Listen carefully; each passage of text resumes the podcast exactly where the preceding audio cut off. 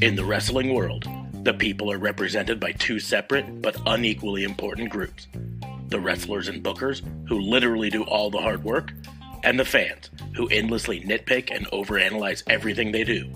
These are their stories.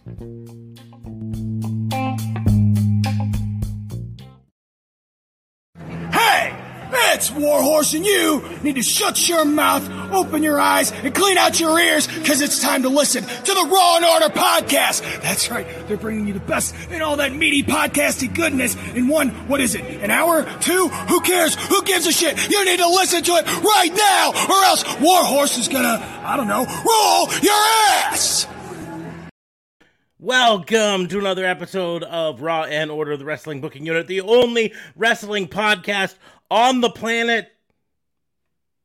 I guess. Prove me wrong. Uh, I am your host, Detective Mark Smarks, and I am joined, as always, by my partner in crime fighting, District Attorney Vincent K. What's going on, man? How are you? Did you? You just claimed we're the only wrestling podcast I on the did? planet? At all. Get in the comments. The only one. We're it. That's, We're it. That's it. Um, So, no, okay. no JLB this week again. He's still down in Mexico, or as he said, on Mexico. Which is awkward. Yeah. I still Like, don't know how that could be consensual, but you know, Like everyone. all of it. Yes. It's probably it's Oh, probably man. just the peacocks on the beach because or peahens on the beach Yeah. because I didn't see no girls there or men for that matter. or men. Yeah, you're right. I'm I didn't see humans. I'm not gonna. I'm not gonna king shame this. I mean, Yeah, I guess we're king shaming the peak hens. So, uh, Well, I don't. I don't feel like bestiality could ever be consensual. I would agree there. This is a weird way to start this podcast, though. Um, Hey, we're not the ones who said we were on Mexico. Indeed, indeed. May, maybe he's just been smoking all of Mexico, so he's on Mexico. Roll up a little sm- little Mexico, put it in my pipe. Yeah. The Going craziest pretty thing I- Mexico. I don't remember anything. I've been on Mexico all week. That is a unique Mexican high. Wow. But, uh, I feel like that's probably a terminology at Mexican high. I feel like um I feel like the only person on this podcast who might be qualified to talk about terminology at all is the one who we're making fun of right now. Not not that I he's mean- done a ton of drugs uh, by any means I feel like he's done more than I have, though. But he we know I've certainly done more. done. than I have. So, um, I mean, is that like is that where like where you put your weed in your enchiladas yeah. or marijuana mole? mhm. Is that a thing? Like that Well, you, you know that that actually really is an inter, a good topic to maybe sometime or another uh, think about. Um, like here in America, we have edibles, right? They're really popular. Gummies laced with THC, you know, all of this stuff, right? Dude, what do they lace down in Mexico? I mean, can you get a THC burrito? I mean, you can you can stuff them laced with other things than than weed. Well, you can, but my point is, here in America, the the big one is weed, especially with legalized marijuana. Yes. You know, we we've got gummies, the dispensaries in areas where it is legal, which Nebraska is not one of those. Um, but in areas where it is legal, uh, Is that your way Yeah, of like saying don't come to your house? No, you can come to my house all you want. Don't come to my neighbors' houses though. They uh uh about twice a week we come home and light candles all over our our kitchen because our apartment smells like pot because of the neighbors. But anyways, um This is but- not- and I just think if we legalized it, they could smoke it wherever and not hold up in their house hiding from the popos. So then our apartment wouldn't smell like weed all the time. It's my thought process. Anyways, but but edibles are the big thing. So there's there's gummies and there's cupcakes and brownies and all of this stuff, and and I just wonder, you know, can you get pot enchiladas? Is that a Or- thing? or mole. Mm-hmm. or I mean, it doesn't have to be enchiladas. No, enchiladas. I mean tamales, pot tamales. Ooh, That. hot tamales, that that, that literally just writes itself. The ad campaign for that, hot hot tamales. possibly. Be- anyway, so we're marketing for marijuana companies, and we don't. yes. Hashtag not sponsored. Come on. Hashtag still- I, I don't know what free product would do for you in this instance. Probably not much. Not much, but maybe I could. You know, Maybe you could send us some caffeinated beverages though, without caffeinated beverages would be okay. Um, my my thoughts are are like if I could just get my mother in law to drink a few of them, uh, she she wouldn't willingly knowing what's in them, but once she did it, maybe she'd mellow a bit. Maybe I don't know. Anyways, Make her uh, some brownies for Thanksgiving, bud. she she is currently doing the um uh what what's the other one? No, the the it's not THC, but it's the it's the one that's legal here. Um Oh, the like D8 or whatever it is. no, uh CBD. CBD. She Yeah. does the CBD uh because it's really good for her arthritis and all of that stuff. And uh I joked that Do you really want your mom to get high the very first time when you were around, standing on the table doing Zooey, Zooey, Zooey? Dude, it couldn't be worse than what she does already. North is- Carolina, which is- up, take your shit. which- Okay, which i- which is is mostly accused me of being a communist and uh Well. fucking ruining her daughter. If the shoes fits, where's it? I'm a socialist, not a communist. There's a difference. Big difference. Um, but we are not going to get into that. We're talking wrestling today. So I wanted to start off. Uh, before we get into everything, we're still technically part of the Tatnisco Podcast Network, even though it's now a radio show. Uh, and we haven't started submitting episodes to that yet because we're discussing. Uh, but so um, check out the Tatnus Radio. Uh, you can find it on Facebook, Tatnus Radio, and, and check it out there. Um, I wanted to talk about something. I sent you this as a hashtag cringe wrestling take earlier this week. A couple days that's a big one. I, this is probably part of our big show. Yes. Well, You you made a you made a big promise for us, and so now I felt like I had to break have- out this big gun. I have two, one of which you will argue with me about, the other of which will be um, worthy of a moment of silence. So go on. W- will I argue with you on something? Well, let me put on my shocked face. That's the, why. Why is it that your shocked face is the same face you make when you're having your O's? Uh, how do you know that? Uh, um, a gentleman never tells. I don't.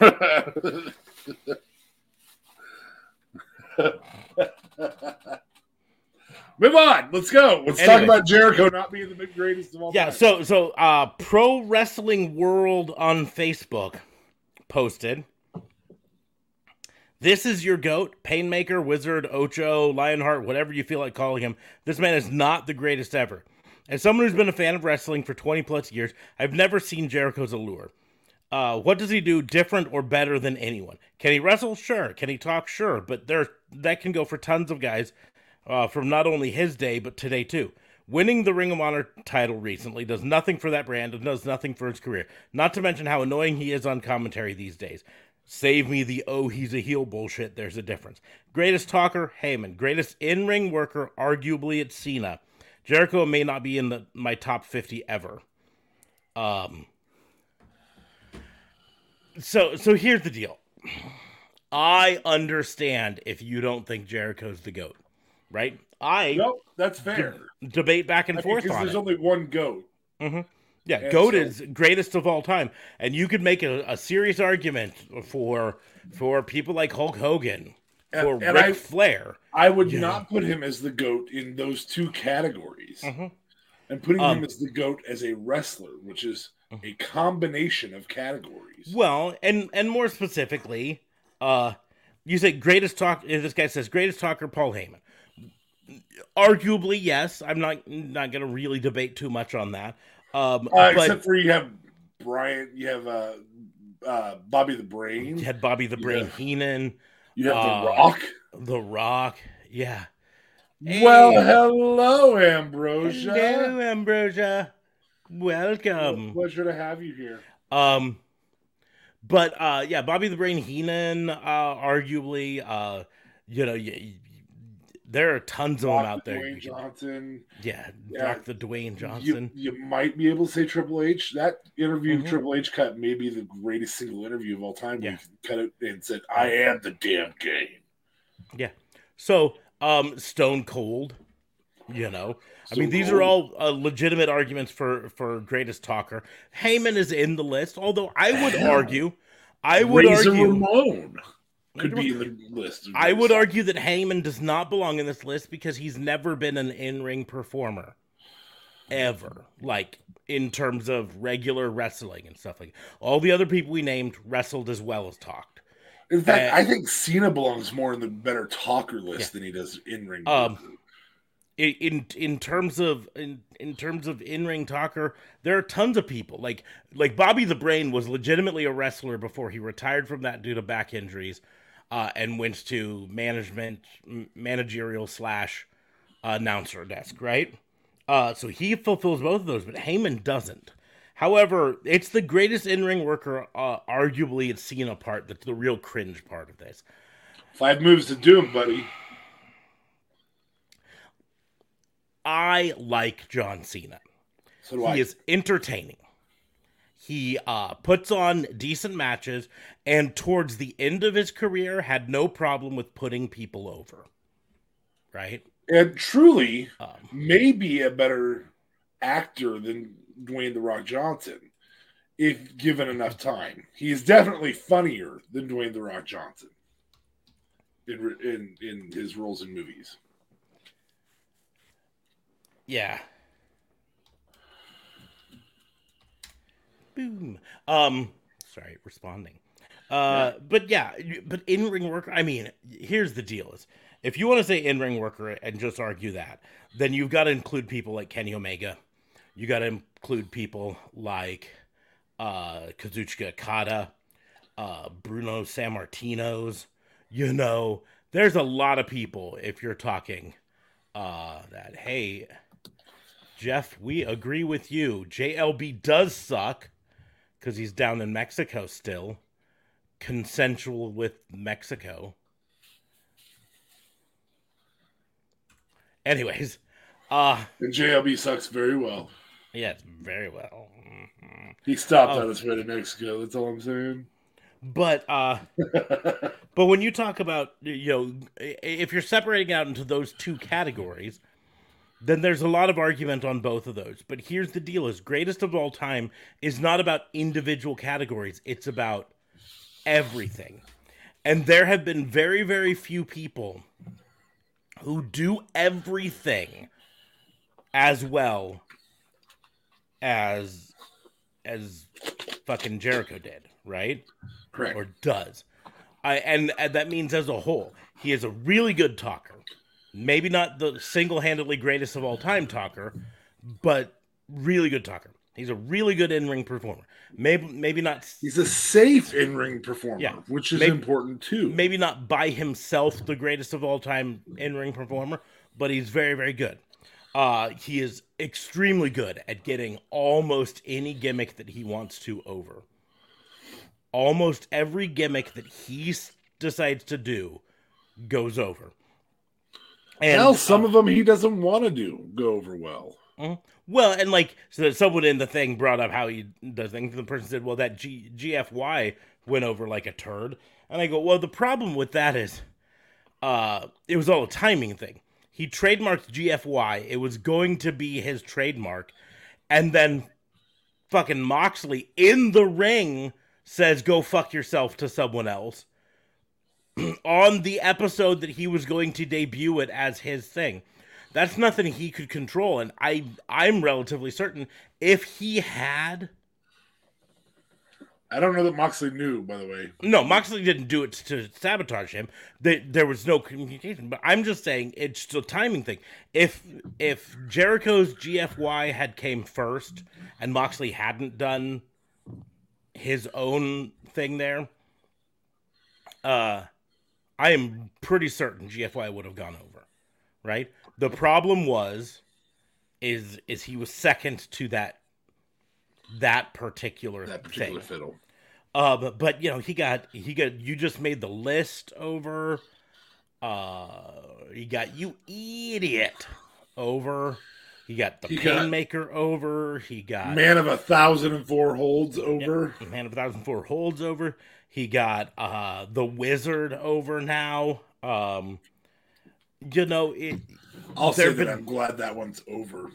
That It- it's over. It's not over though. That's the problem. Is they're still calling him the Wizard on TV every week, but it's it's gotten it's gotten over. People, Yes, it has. you know, I don't like it, but yes, it has. Um, but that's the thing is now, and that's why it's it's. I understand if you don't include him in your greatest of all time, right? I understand get if you it. don't put him in your top 50. Uh, well, okay, if you don't put him in your top 10. I get it. I, I get it, but then the real cringe is saying Cena is arguably the greatest worker of all time. Um, that is a slap in the face to a lot of people. And again, I like Cena. I think he was very good for what he did, but he was not the greatest worker of all time. You mentioned the five moves of doom, which he eventually latched onto and created the sixth move of doom, right? Uh, but but in the end, he like put him in the ring with Kazuchika Okada, and Kazuchika Okada wrestled circles around. Put him in the ring with Zack Sabre Jr. and Zack Sabre Jr. wrestles circles around him. Put him in the Put ring with three- Seth Rollins for With Seth sakes. Rollins, yeah, or Bruno Sammartino, or fucking Bob Backlund. You know, uh, there have been hundreds of workers Brett. Brett, Shawn Michaels, fucking uh, uh, Steve Austin pre neck injury, Steve Austin post neck injury. Uh, you know, so so that's the real part of that cringe wrestling take that I that I wanted to kind of focus on because it's like, I mean, really, for you know, as soon as he said that, the the concept of him knowing anything about wrestling and I think, yeah, I mean, you want to talk ring work. I mean, you. Hell, The Miz? well if if you want to talk specifically ring work i i don't know if the miz is up there but specifically ring work dolph ziggler's up there Yeah. fucking kurt angle right? Brock. yeah When Brock gets a to- long match, Brock puts on a show. i don't i don't even need to leave the fucking uh uh ruthless aggression era You're at, I mean, he's at the same level as Batista for in ring work. That and, and I'm not saying that Batista's bad. I'm saying that nobody talks Batista as the Mm. as a goat for in ring work. let's see here um you could argue a guy like al snow in ring work was better than I think Al Snow's gift is character work. well, his character work, but he, he's got a lot of knowledge and his in-ring skill was up there. But you could you could make that argument, right?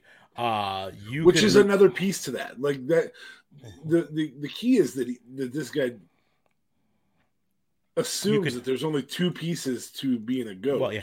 You you could you could argue that CM Punk's a better in-ring worker, right? Than uh, He's certainly not a better backstage worker. he uh the the name that does not like to get ma- uh, mentioned, Chris Benoit, definitely a better in-ring worker. Absolutely. Eddie Guerrero, better in-ring worker. Um, I I Malenko. Uh, pretty much every yeah, Dean Malenko, yeah. every I, I'm just ever. I'm going I'm going down the the uh, ruthless aggression era roster because I want to point out he wasn't even the best in ring worker in his main era, right? Cody Rhodes is arguably a better worker, in ring worker. Uh, than- Dustin. That's yeah, Dustin Rhodes definitely. Um, Just going through I already said Edge. Uh, Edge, I would argue Edge, especially during that era, was a better in-ring worker. I would, um, I would, I would even debate maybe R-Truth. Mm-hmm. Uh, Shane Helms or Gregory Shane Helms or Sugar Shane. Yeah, uh, or the Hurricane. Mm-hmm. Would argue as he's a better in-ring worker. Uh, um, there, there's in fact, I'm just gonna I'm gonna be simple here, and again, I preface this by saying I like John Cena. I do. I think he brought a lot to the sport. He brought a lot of exposure to the sport. He was very good on the mic, uh, especially later on when he started being more comfortable with putting other people over and a little bit less selfish. He was really, really good. But frankly, when you look at the ruthless aggression era, um, you know, uh, there it's hard not to it's hard to find someone that I wouldn't put above him in terms of in-ring worker, in terms of skill. Like Jim Duggan, I I put below him in-ring worker. Um, what? But yeah, but like uh, uh, you know, oh John Morrison, I'd put above him, right? Hands down. Um, let's see, below him, uh, Johnny Stromboli. I, I'd put Johnny Stromboli b- below him uh, in in ring worker. Um, Wait, did you say John Morrison would be below him? No, above him. Oh. But Johnny Stamboli would be below him. Uh, Kofi Kingston would be above him. Uh, but uh, uh, Lance Cade would be below him. Lance Storm would be above him, but um, um, mm, jeez, jeez, I have Marty Jannetty below him, and that's only because of the fact that he got Marty Jannetty.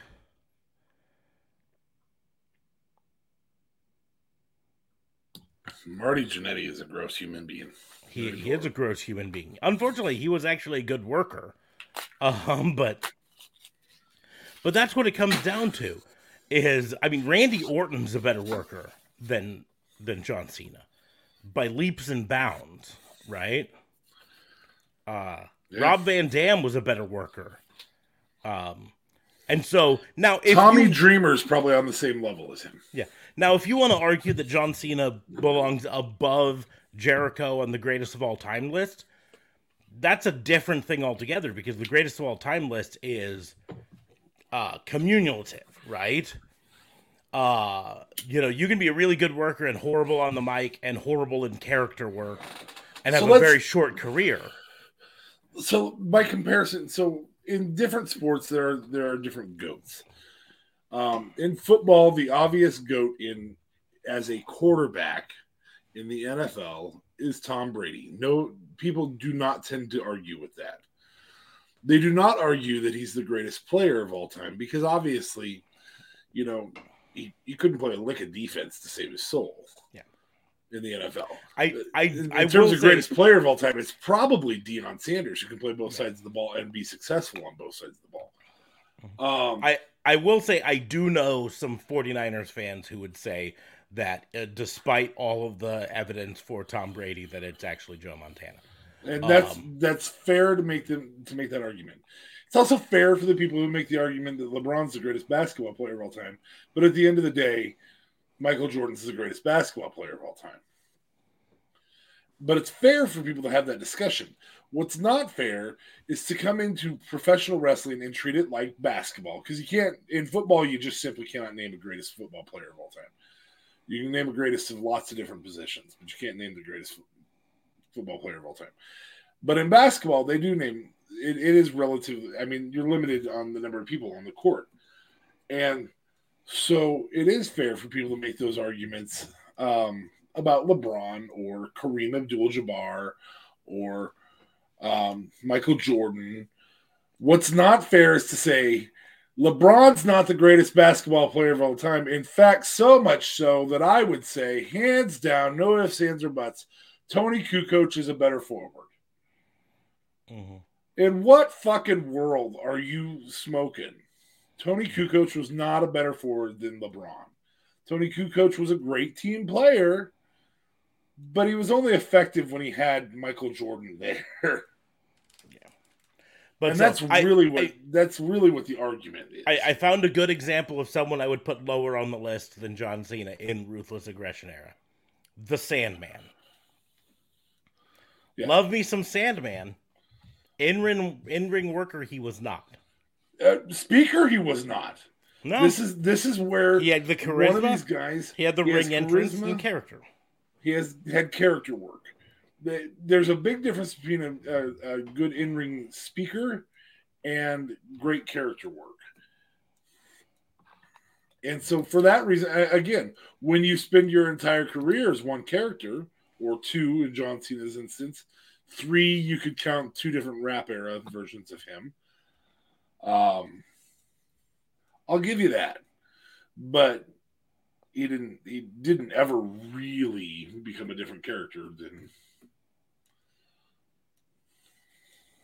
hustle, loyalty, respect.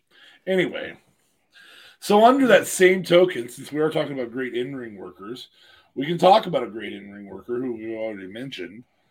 And you sent me something earlier this week also about Seth Rollins and a note that he had written allegedly, nobody has evidence that this directly came from Seth Rollins, about being the second man, about being behind the face of the company. And that is what John Cena and The Rock are the two greatest of all time at, is being the face of the company. Third behind that is probably um, Hulk Hogan, and then fourth would be Roman. I would say Bruno Sammartino's fifth. So Seth Rollins talks about not ever being able to be the face of the company, even though he's a better wrestler than Roman. What was your hot take on that? I know what mine was. Um, just just to uh, uh, clarify, that was from an interview that Seth Rollins did with BT Sports. Okay. Um, so it it is it is one hundred percent verified that he wrote this. He said, this. Okay. That he said that. Um, okay. yeah. So, um, the the quote that you're referring to, if I'm correct, is he said, uh, "Even when I had won the title at WrestleMania, cashed in, great moment. It still felt like I was second fiddle to Roman Reigns." As you so were. no, I've never felt like in my time in WWE that the company was like, "Yep, he's our guy. Put his face on everything." I don't know, man. I wonder often if because I live in the Roman era, that's just never going to happen. The only time I was even considered, I think, for the main event of WrestleMania was when Roman, when he got leukemia. The best I can hope for is to be the edge to his John Cena, the Randy Savage to his Hulk Hogan. Sometimes I just feel like that's just the way the cookie crumbles. Doesn't mean that I don't think that I'm better than he is, or that I can perform or I can draw at that level. I certainly think all those things, but it's not my sandbox. I don't make those decisions. Um, and and the thing is, he's not wrong. Um, I don't it might- know. I it- think the only, I think his wife's the only person who can draw at the level that Roman does for that. I think he could draw at the level that Roman does. I think he was never given the chance to, mostly because uh, prior to Roman's current run, um, which he's killing it at, I want to be clear. Prior to that, he was, and we've talked about this before, he was over with crowds, yes, but he was not over with the fans, right? And a lot of us felt like he was being pushed down our throats. And because that administration in WWE, which recently has changed, but that administration was so high on push Roman to the moon that I think they held back on giving anyone else a real shot. And that's why he said in there that when Roman had to had to take time off for leukemia, he got close because that was the first time in his entire WWE career that they did not have Roman there Sorry. and they had to let someone else be the man for a bit. Uh, but they didn't really give him the, the give him the ball and let him run. I think he could potentially draw at that level, but as long as Roman is here, and especially with the run Roman's on now, I don't know if they'll ever give him the shot. Right? Um, I do think I do think his wife can draw at that level. Um, I think he could draw at that level if given the ta chance. Uh, but I don't think you know. It's just like Macho Man. I think could have drawn at the Hulk Hogan levels if Hulk Hogan was didn't exist. You know, Yeah. Ah. I here here's a here's a name that's been a face of the organization multiple times that is that does not draw at that top level. And that's Flair, and he's oftentimes in that goat conversation. mm-hmm. But Flair drew at that level maybe a year in his life. Yeah. Well, and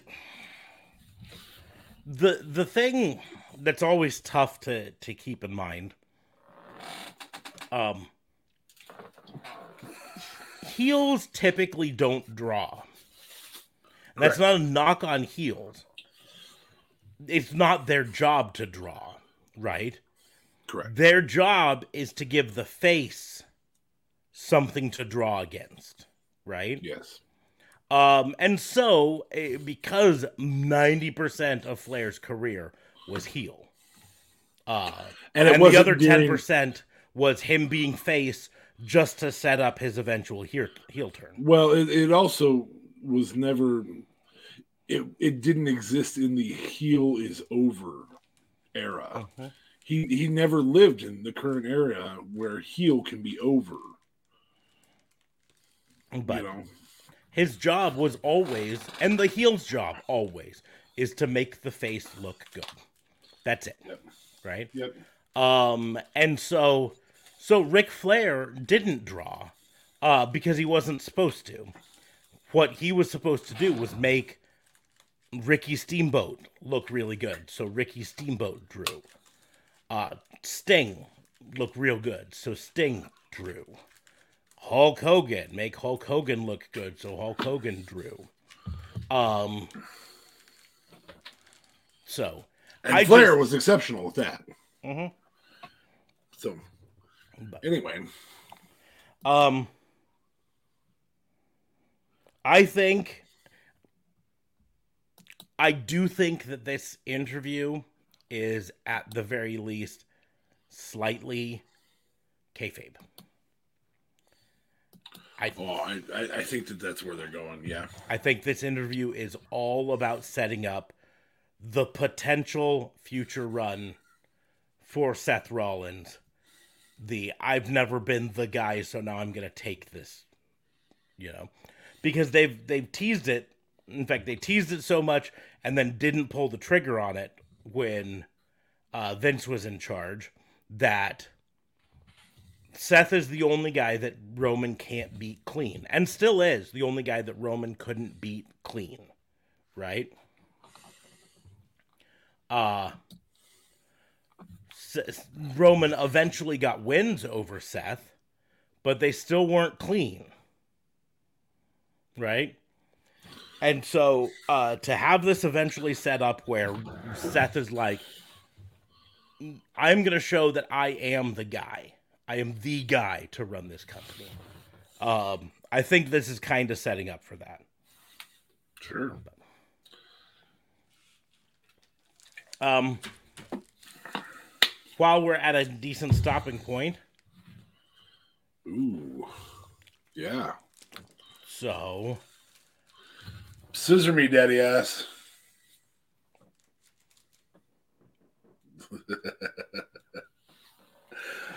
Put up two of them. Let's do. do, do, do, one through six. Uh, one and six. One and six. I mean, in Brazil, I'll just say two and one, but pack. I mean, I'm gonna end up opening all tonight, so yeah. you know, because I, I'm not a fan of spreading them out. See, Ambrosia, twenty-one. Twenty-one. Damn it. Uh, card number one. Ooh, Sheamus. Famous. Not a hollow. Not a hollow. red, white, and blue. look like. This is a good pack. Those are the standard ones for this one. So, uh, Seth Franklin Rollins. yeah, this is a good pack. Ow! It was a good pack. So this is still a good card. Tommaso. Right on. And then for my chase card, my orange hollow. Running anchor, we got. Fuck. All right, open the other pack. We You were gotta- doing we so good, Pack. We can't. We can't end, end on that. You were doing so good. X that pack.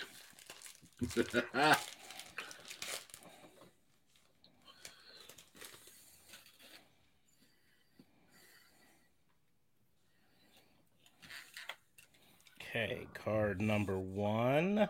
Uno. Angel. Angel, Angel Garza. Garza. Pack card number two. Baby. Ding dong, Bayley. A lot of people impressed with her this week. Card number three. Oh. Don't ruin this pack with a fourth one. And the fourth one, it's just the uh, prismatic version of the regular red, white, and blues. Uh, but it's not horrible. Gilbert. Oh, no, that's Goldberg. Yeah. Oldberg. Oldberg. Oldberg. Not a horrible pack, but still. Like, I, I would have rather have We gotten the still haven't named like, a Goldberg match for Saudi Arabia. That's weird. um, yeah, I don't know if they're going to do a Goldberg match, but uh, I think he's still got a contract. May as well do it in Saudi Arabia. Move it move Uh, along with life. did you see what the latest speculation is? What's that? So so they announced one thing. Uh well it it get, it didn't so much get announced as uh leaked, but it came out that there's going to be a special guest referee for the fight pit match at Extreme Rules, right? Okay. Uh and uh I didn't see this news. Is it Oldberg? no. Is it Uh Brock Lobsters? Lobster? no no, but uh the Brock Lobster plays into it in the end. Brock so- Lobster. So the fight pit match is going to be Matt Riddle versus Seth freaking Rollins, right? Um, there's going to be a special guest referee, and it's uh, reportedly going to be uh, Daniel Cormier. Ooh. Could see Um, could see Brock Lobster show up. hmm Which is why the speculation is that they're doing this to build up to Brock versus Cormier at Saudi Arabia a month later. The match we didn't get to see the sequel. That Mhm. makes sense. Um Cain Velasquez still not with the company, still released, sounds like. Yes. Would have been nice to see him be successful. Anyway, um, so I, I, I want to give us uh, a brief moment of silence. Probably one of the most influential men in all of professional wrestling history. passed what uh, two days ago, Friday, Uh, yeah, Friday. Friday, um, at uh, uh, Japan's own Antonio Inoki passed this week. I thought he was fifty nine. Is that right? Oh, I think he was a little older than that, but um, Not very old. Well, anyway, regardless. Um, so Antonio Inoki, um, barring Vince, probably the most influential man in 79. professional. Oh, 79, that's what it was.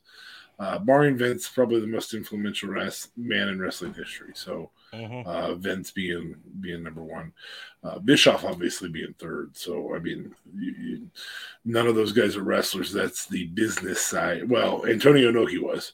Uh, that's the business side though that all of them um, influenced, and uh, Inoki um, was a dick and wouldn't put anybody over, but also one of the most influential men in professional wrestling history. yes. So, I mean, the the simple fact is, without him, obviously New Japan wouldn't exist, right? Because he's the founder of that. But arguably WCW wouldn't have existed, at least not in the form That, that we sought, because he he uh, was influential with Ted Turner, and uh, eventually a friend of Eric Bischoff's, and uh, their relationship was very influential influential in the the forming of a lot of the cruiserweight talent swaps that happened. Well, and in the amount of times, I mean, he was influential in numerous wrestlers' lives. Um, Stone Cold Steve Austin being one of them. Um, anybody who, who wrestled in Japan in some way, shape, or form was probably influenced by Antonio Inoki, which were that that includes guys like Chris Jericho, that includes John Moxley, that includes guys like AJ Styles, that includes guys like Kenny Omega. So you can't just you can't just uh shave him down to and and again, this is a guy who legitimately beat the shit out of a guy who didn't play his part that was way bigger and supposedly way tougher than him. Um, but also, this is a guy who knew what he was doing Mhm. and knew how to sell to a Japanese audience. So, um, probably reasonably influential in the advent of ROH because their style was a lot more like the Japanese style of prog- uh, product. And so, I mean, I, I can't help but think that he influenced our current AEW product. So, um, not directly, but indirectly, that man's the wake of his life um, echoes through all of professional wrestling. So, yeah. Um, also important to note, uh, Inoki is a former WWF heavyweight champion, although WWF does not acknowledge it.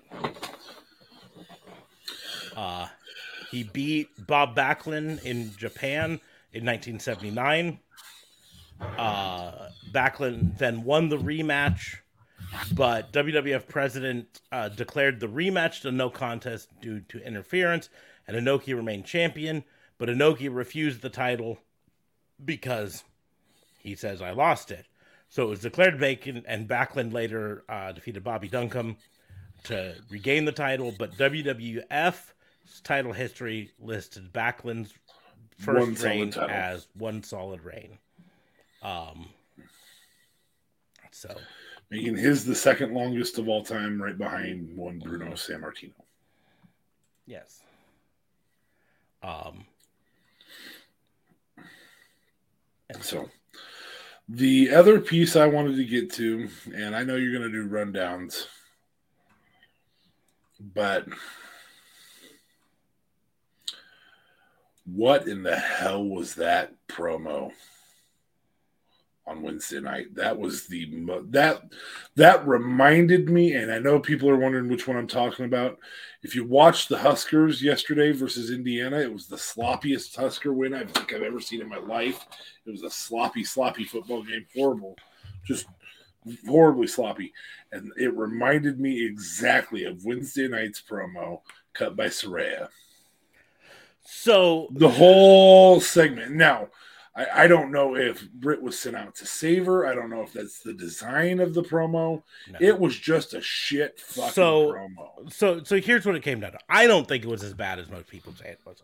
I Oh. personally thought, but I also, um, you know, will point out that th- that was the first time she delivered a kayfabe promo in four years, five years, right? Especially on TV. She's nervous, right? She stumbled a few times. I don't think it was as bad. I think the promo went exactly the way it was planned. The Britt Baker interruption went exactly as the way it was planned. The whole thing was set up there. But she stumbled mostly because nerves. Um I would argue that we've seen worse promos in both AEW and WWE in the last month. Uh and we've given them passes. But because she was brought in to such fanfare, we expected higher from her and her nerves got the better of her and i think that's really what it came down to because i don't think it was that bad. I really don't. Um, uh, a lot of people drew uh, ire to her for what they deemed a dig at WWE in the promo, uh, where she mentioned it, it's nice to have a uh, boss that listens to you. Uh, and they're like, WWE kept you employed for years after you got injured. You know, you should be thankful and, and not not dogging them or whatever. And um two things can be true at the same time. WWE did keep her employed for a long time after she was injured in ring working for them. WWE also did not listen to any of her uh, pitches for ways to keep her on TV and keep using her. Right? Uh, they decided that she was better off used as a uh, ambassador than as an actual on-screen performer. Um, they've done the same thing with with Titus O'Neil. They've decided that he's better as an ambassador than as an on-screen performer. Um, and when your whole career and training has been based on being a performer in some way, shape, or form, and then you're not, and you keep going to your manager, heck, even if it's not as a performer, right? If you have a job and for years you keep going to your manager and saying, hey, I would like to do something more. I would like to do this. I would like to do that. And they say, no, but we're still going to keep you hired. You're you're going to do this other job that we don't like. You can be thankful to have a job and yet also angry that they didn't listen to you and didn't give your let your input help, right? That they didn't utilize you to a level Correct. better. Yep. Both of those things can be true. Yes, Vince McMahon and WWE kept her employed. That is true. But the last time she appeared on WWE TV was pre-pandemic, definitely. Uh It was when she got injured. I think they might have had her Well, uh, yeah, on TV, I guess. Yeah, she was because she was managing um, um, Asuka and Asuka and Kairi. so yeah. So I think her last one was taking the mist to the face.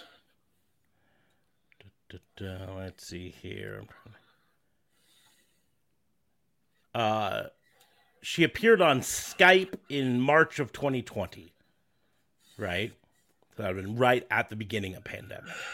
Okay. Um, where she announced Bayley would defend her title, uh, in a six-way against Sasha Banks and uh, Dana Brooke and So her general manager role was the last role. um, prior to that, her last appearance uh, was uh, October 28th of uh, 19. 2019 um, when Asuka misted her in the face. She then was a contributor for WWE Backstage for the whatever two years it was on. I guess it technically was still on. I don't know. Anyways, um, but again, that's my point. Is yes, she kept her job, you know, but it's it, you know, I think all of us have at least at one point in a job experienced a. I could bring so much more to this job if they just let me.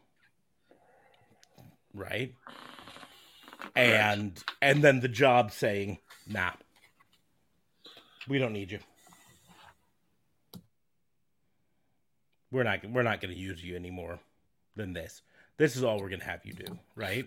So, so that's that's the excuse for a bad promo.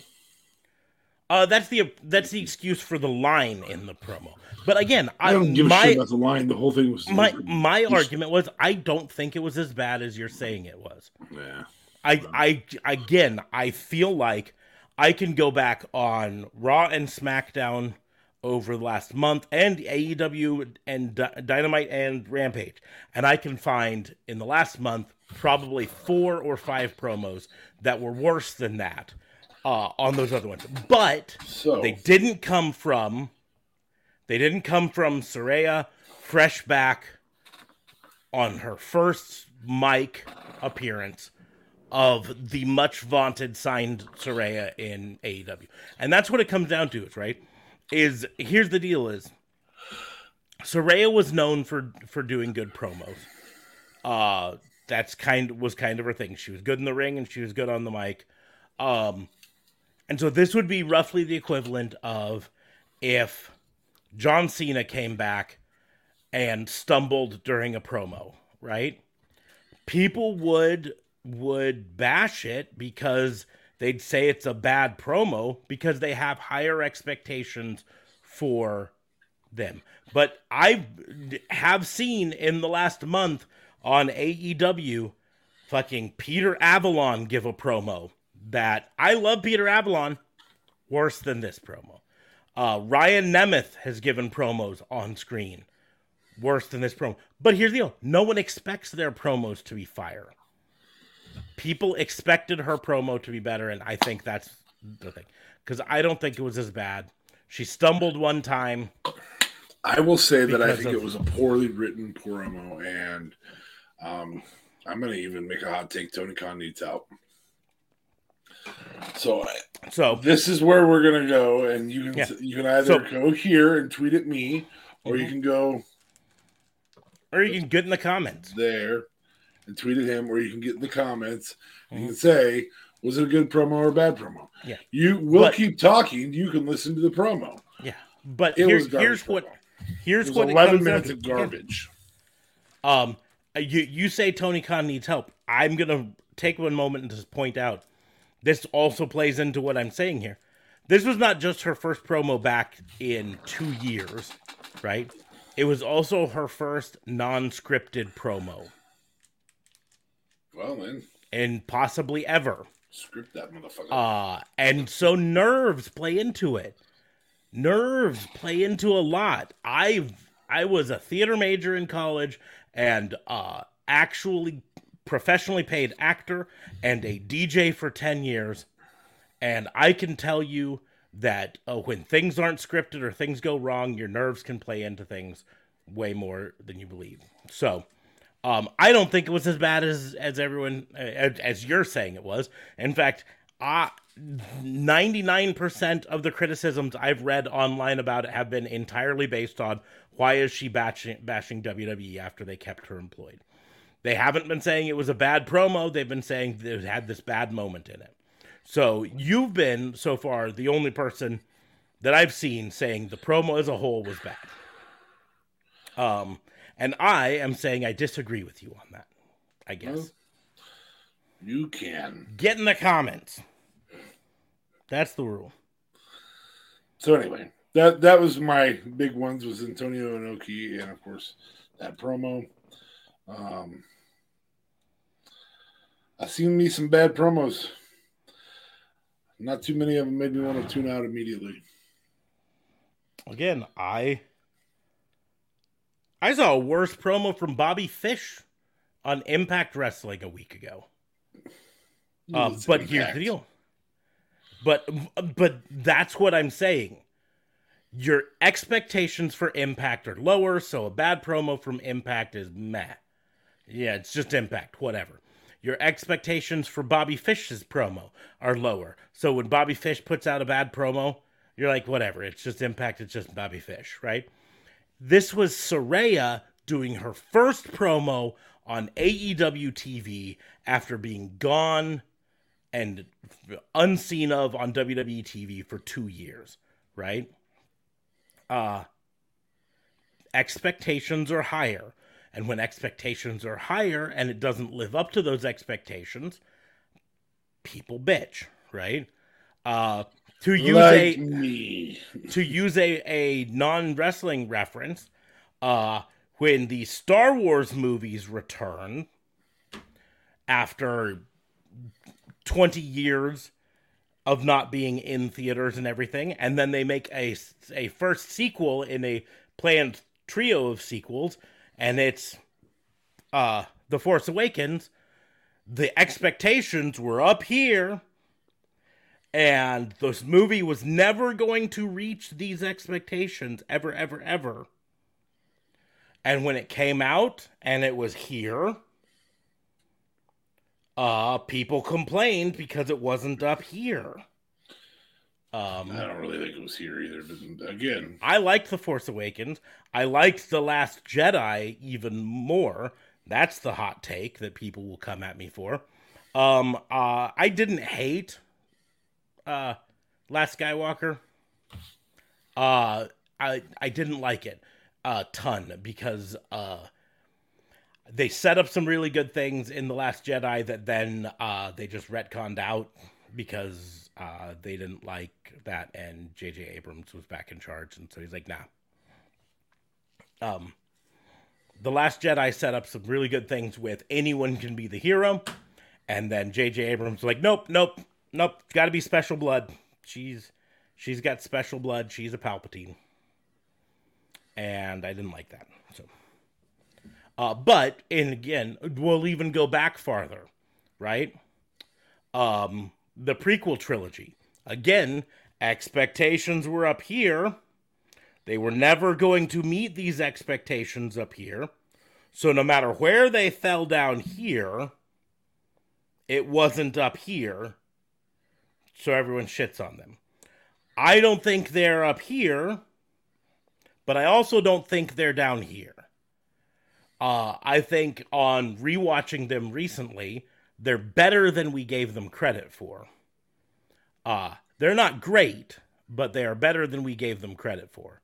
And most of their problems are George Lucas problems, not acting problems or on screen problems. I feel like they were Disney problems. This was pre Disney, the prequels. Oh, The prequels were pre Disney. yeah, those, those were yes. I thought you were talking about the the um, sequels. The Nope, I said trilogy. going back to the prequels. Okay. The prequels, I, the sequels, I think are here. They're not up here, but I think as a whole they're here.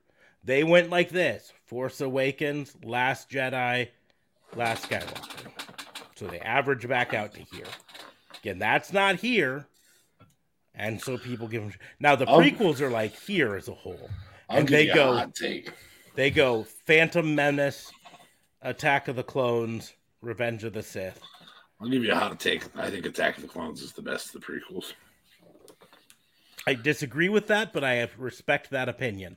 Uh, uh Revenge of the Sith is, is by far the best. I think Revenge of the Sith needed to be two movies for it to be properly. Um, I I think I think Attack of the Clones should be episode one. Revenge of the Sith should have been episode two, and then there should have been a third one that was just Order sixty six of fucking Darth Vader hunting down and killing. yes, that that's that's where they just Ah. failed miserably. But They just needed a movie of Jedi's being murdered. I think uh, they fucking did Aayla Secura uh, fucking dirty, and uh, Saesee Tiin fucking dirty. He just gets fucking murked while flying his little spaceship, and he's a fucking Jedi master. Uh, fuck. Yeah, Anyway, Sakura Sakura can't tell that her her own trainer has no fucking has no fucking clue that he's different. Just meh.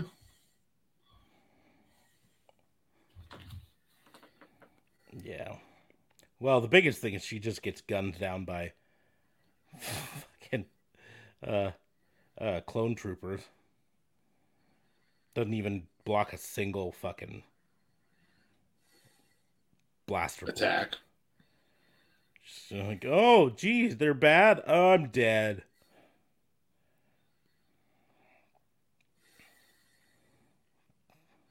Anyway, moving forward. They also, um, I I will say, Revenge of the Sith also fucking uh did fucking Kit Fisto dirty too.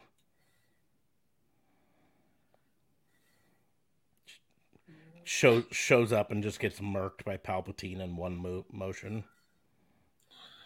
That's because Palpatine was way more powerful than people gave him credit for.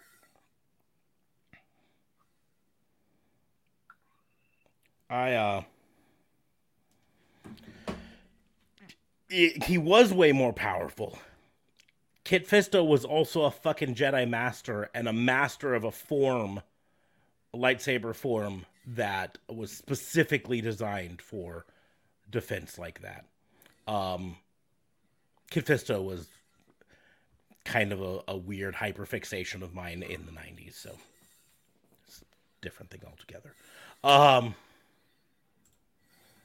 so let's yeah, What? You obsessed about something in the 90s? hyperfixations are real. I It's can't- part of my undiagnosed spectrum disorder. So, WWE Raw started off with Bianca Belair versus Iyo Sky.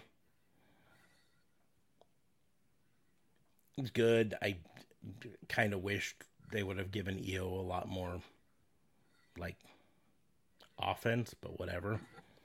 I'm really nervous about Alexa Bliss continuing to hold the fucking Lily doll again. Like she had gone for a few weeks without holding the Lily doll, right? And then now these White Rabbit things all come out, and now she's holding the Lily doll every Ooh, week. little news there this week with actual Bray's face. sort of. Bray's voice, sort of. Um, so a lot of sort ofs in this. Um, they're still throwing out a lot of red herrings too, but I'm ninety percent certain it's Bray. Here's the deal: is if it's not Bray, fucking, there's gonna be a Apparently, riot. there was news that it was it was not originally planned to be Bray. Uh, I saw I saw that report. be Malachi Black, and I don't know if I if I believe that. No, here's the deal: is what that comes from is people reading into uh, a quote from Dave Meltzer, and the quote from Dave Meltzer is, "If you look at the source core code, it includes references to the Aleister Black theme song, which we talked about last week." Yeah, right? Um, and people heard that and said, Dave Meltzer is reporting that it's supposed to be Aleister Black, which is not what his statement said. It's important to note. Dave Meltzer has been wrong about things before. Dave Meltzer sometimes plays both sides of a story, but it's important to note that his quote did not say, this is or was supposed to be Aleister Black. It says that they used quotes from his theme song, which can make you think it might be Aleister Black. Uh, this also comes the same week that Aleister Black, Malachi Black, went on Instagram Live and said point blank, I will I be back on AEW in a few weeks or maybe a few months.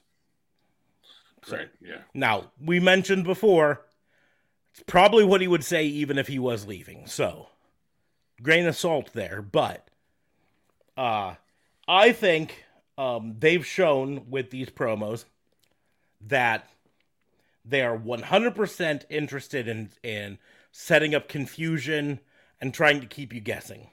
Because they know if the promos were just, oh, it's obviously Bray Wyatt, they wouldn't draw as much entrance interest as if they were well maybe it's Baron Corbin well maybe it's Malachi Black well maybe it's fucking Ryback well maybe it's Karrion Cross right so I'm still pretty certain it's it's gonna be uh, Bray Wyatt. Although there, the, I say 90% certain it's Bray Wyatt. There's about 10% that it's actually not going to be just one person, but rather a faction that includes Bray Wyatt. Um, and and that some of these red herrings are hints to the faction because again we haven't seen Baron Corbin on screen for a few weeks now. what what a terrifying swerve that would be. Um, he could go back to being the lone wolf as long as he didn't try to grow his hair out again. Um, but, but anyways, I'm just still nervous about Bliss carrying the Lily doll again. I just don't want, I don't want her involved anything in that. Uh, Seth Rollins versus Rey Mysterio. It was a Seth Rollins Rey Mysterio match. It featured distractions from uh, uh, the Judgment Day, the Judgment Day. Johnny Gargano and Kevin Owens versus Alpha Academy was fun. Although I'm a little nervous that they're already throwing Johnny Gargano in tag teams rather than having him just fucking run shit. But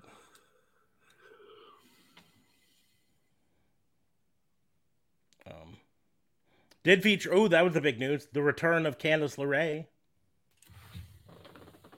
Yeah, with a win. with a win.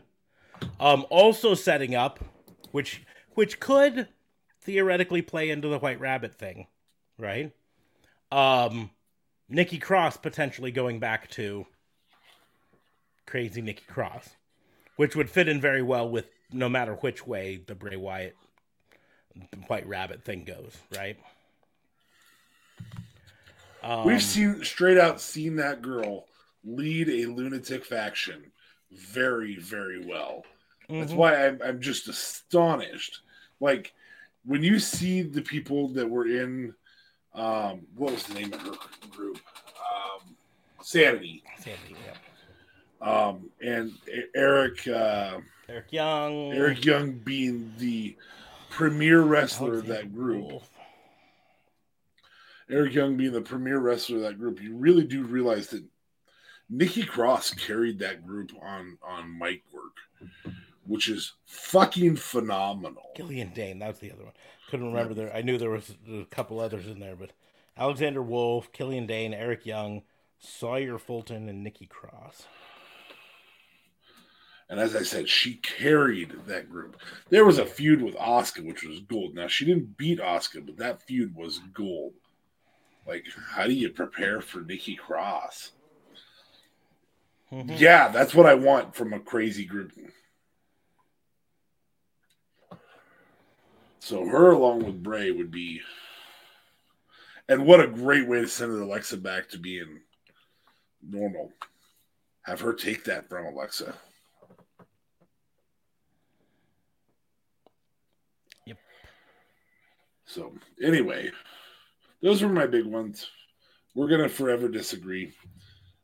Um, Saraya got a shit promo. I my biggest issue, my biggest issue with it is that she shit on the women's division. I've changed the division. Come out here, AEW Women's Interim Champion.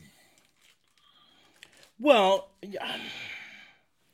she then said, "Hey, you are the best women's champion we've had. You are doing a great job." I don't think she shit on on that there. I think her the the point of it was her saying, "Listen, I've come here to el- help elevate the women's division and help bring focus onto it, and so now I'm going to to do this." Um, and so he she went and immediately called Toni Storm the best women's champion that AEW has had.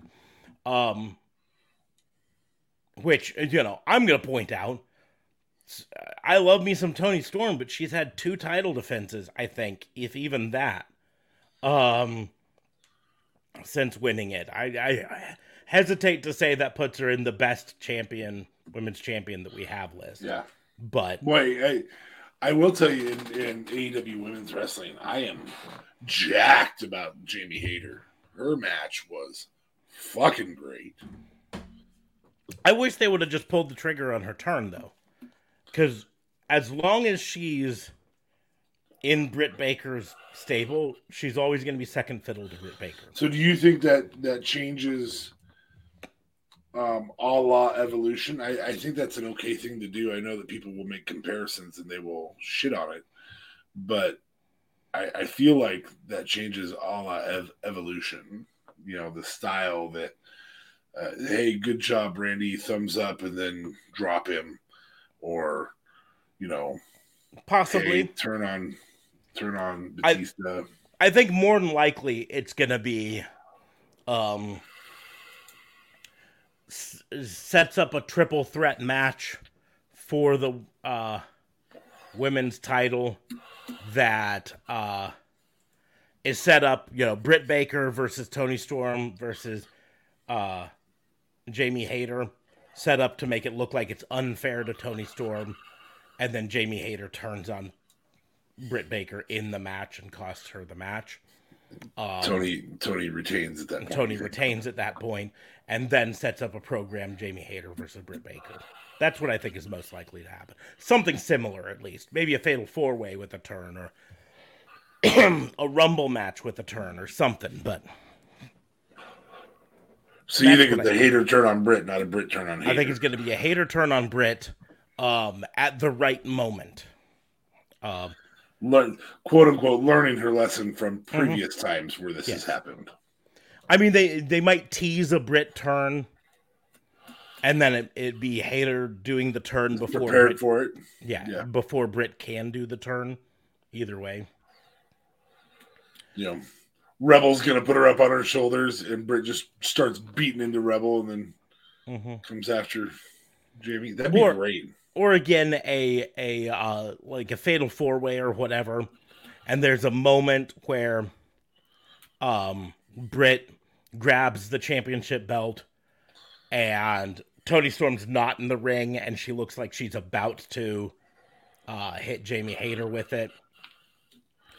Uh, and then Toni him a big Storm gum- comes up into the ring, and then uh, Britt instead hits Toni Storm with it. Uh, but then instead of uh, when she goes to cover, Jamie Hayter then takes her Pulls out, her you know, or something like that. Or while she's doing big boot to the face, while she's doing Mm-hmm. the uh, lockjaw to Toni Storm.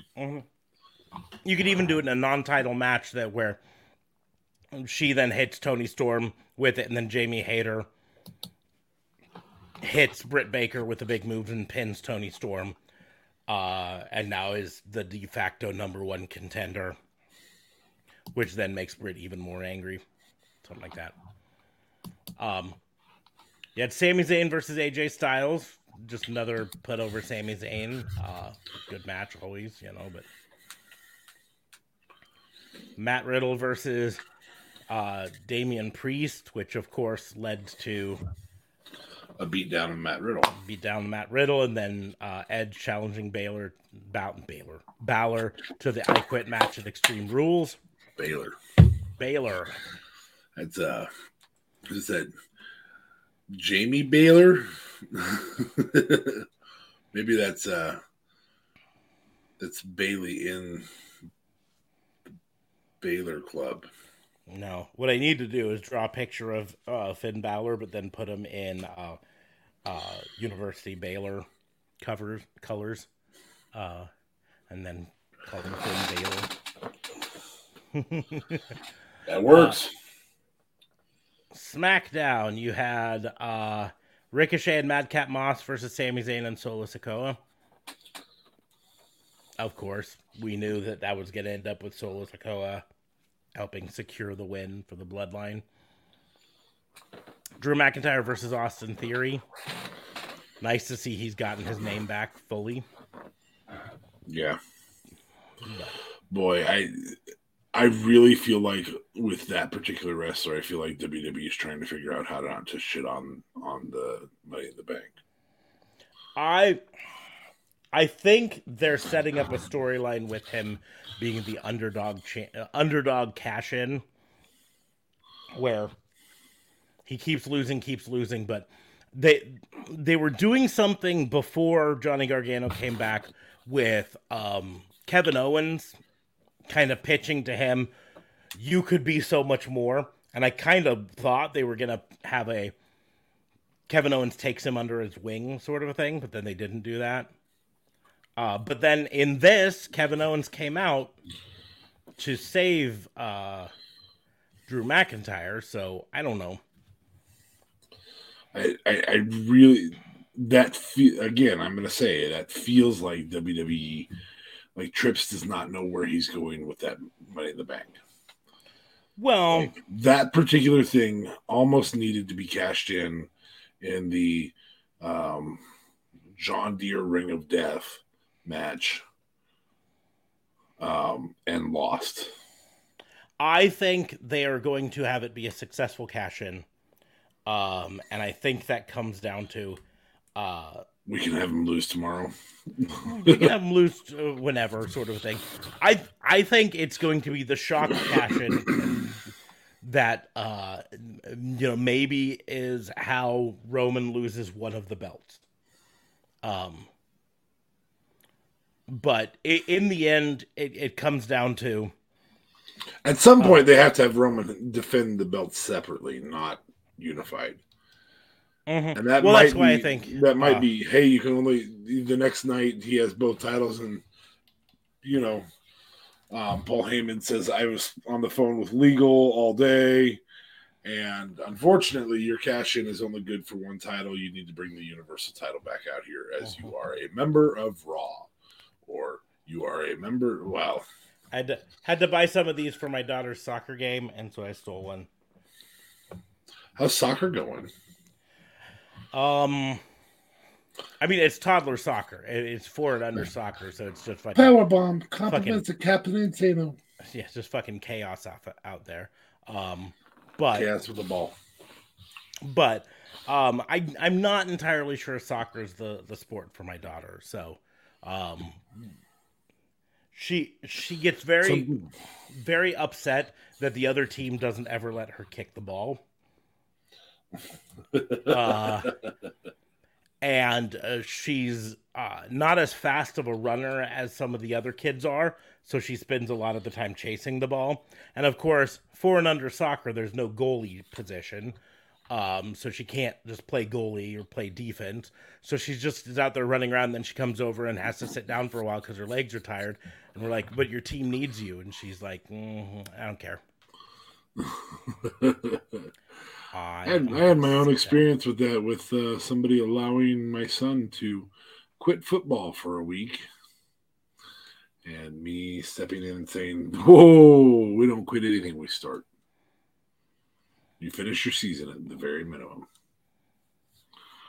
That was an interesting few days. Also, managed to hear that person on the phone with my son say, "Well, you can't quit." um, regarding Taekwondo that he hasn't started yet. How strange.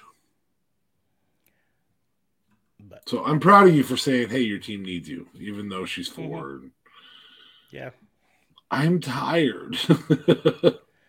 and the, the the the problem was like she had a game today, and uh this was a makeup game due to a rained out game, right? Uh-huh. And of course, first of all, four and under soccer is absolutely a blast to watch. I'm telling you, it's controlled chaos. It's it's not even controlled; it's just chaos. Uh, it's hilarious. It's just fun. Um, but they typically they they uh they play they practice for like half an hour and then they play for half an hour and they don't even keep score because it's four and under and no one cares, right? Um, but because this was a makeup game, normally they play on Saturdays and this was on Sunday. Um, only two players from my daughter's team, my daughter being one of them, were able to make it today. Uh, and that is not enough for Two players a soccer team does not make. Yes. And so uh the other team just they just kind of teamed up and they split up into two teams and so she was playing with some people she didn't really know and uh and then the coach for the other team came up with this idea let's let's keep this game rolling. So he just carried a couple balls. And so if the ball went out of bounds instead of chasing it down and doing a throw in or a kick in or whatever he just tossed the ball and just kept the play going. Uh but my daughter had a hard time with that. So she would chase the ball all the fuck away across the the you know whatever. Because she didn't realize that they were She got to kick it. That's all right.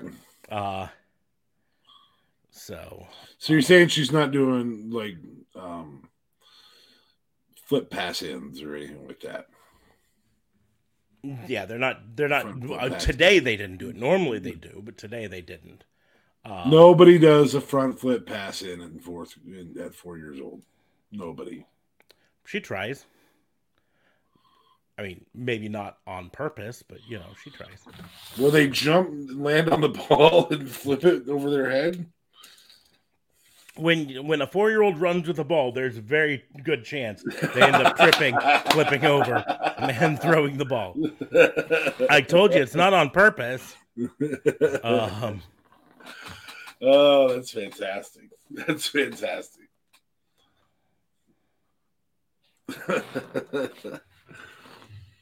well, that's fun. That's fun. And those are those are fun little events to do. And I think uh I think we've pretty much uh, we haven't recapped uh Bayley's match though on SmackDown. So yeah, I haven't gotten all the way done. Hit Row versus Los Lotharios. I was looking something up that. Uh, yeah. Hit Row versus Los Lotharios. I really could give a crap about Hit Row. Don't care. Without yeah, I don't. I, um, I I think B Fab or B Fab might be the the reason to have hit row. Um, but boy, I'm not all in on on. I think Hit they Row. could have B Fab without Hit Row, and I'd be fine. I I, I even think the bigger dude's probably a pretty decent wrestler, but I'm just not sold. Uh, This is why Titus matters. Let's just say, because I, I feel like you could do a Titus Worldwide with Hit Row, and in a heartbeat. But again, we've already made our own plans for Titus Worldwide. Um, you had Ronda Rousey versus Natalya. Featured Liv Morgan come out with a baseball bat and say you don't need to wait till Extreme Rules.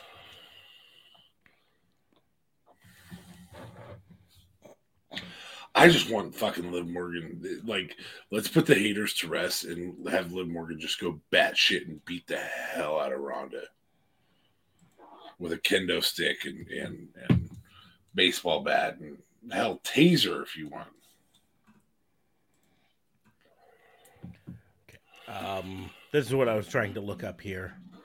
Uh, what what it comes down to is, I think they're wanting to uh, make sure that they keep the successful cash in streak going for the Austin Theory. Uh, here's what it came down to: they had, uh, uh, back in 2017, Baron Corbin lost his cash in. Braun Strowman the next year, it went to uh, DQ, Yep. uh, so uh, non-successful. Since then, they had Brock, Miz, Big E, right? Keeping in mind, Miz didn't win the Money in the Bank ladder match. Otis Uh, did.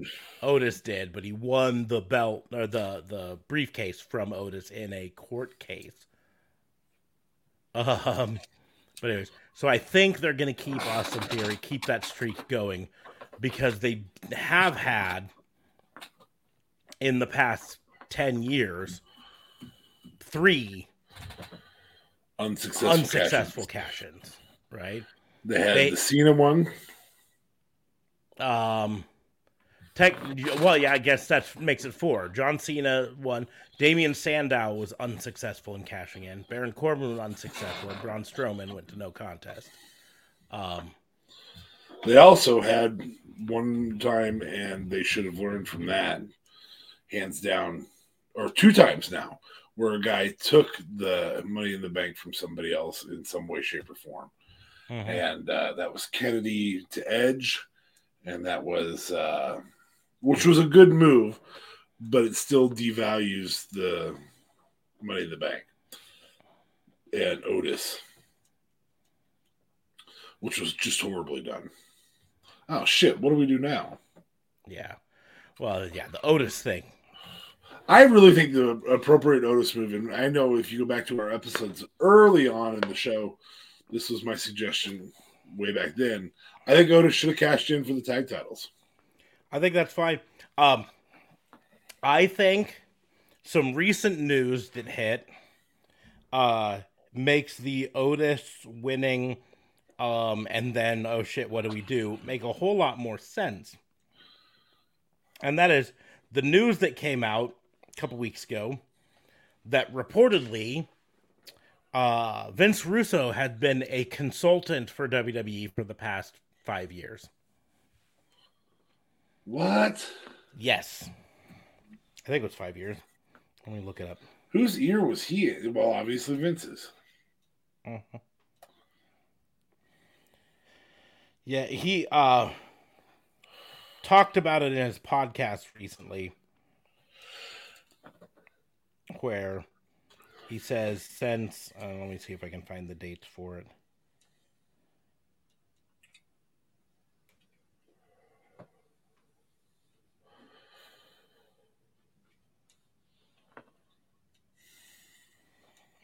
Mm.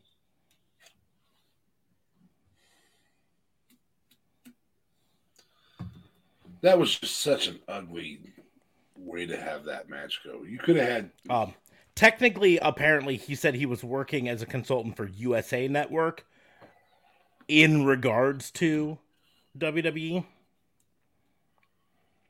for, uh, from 2020 to to just earlier this year.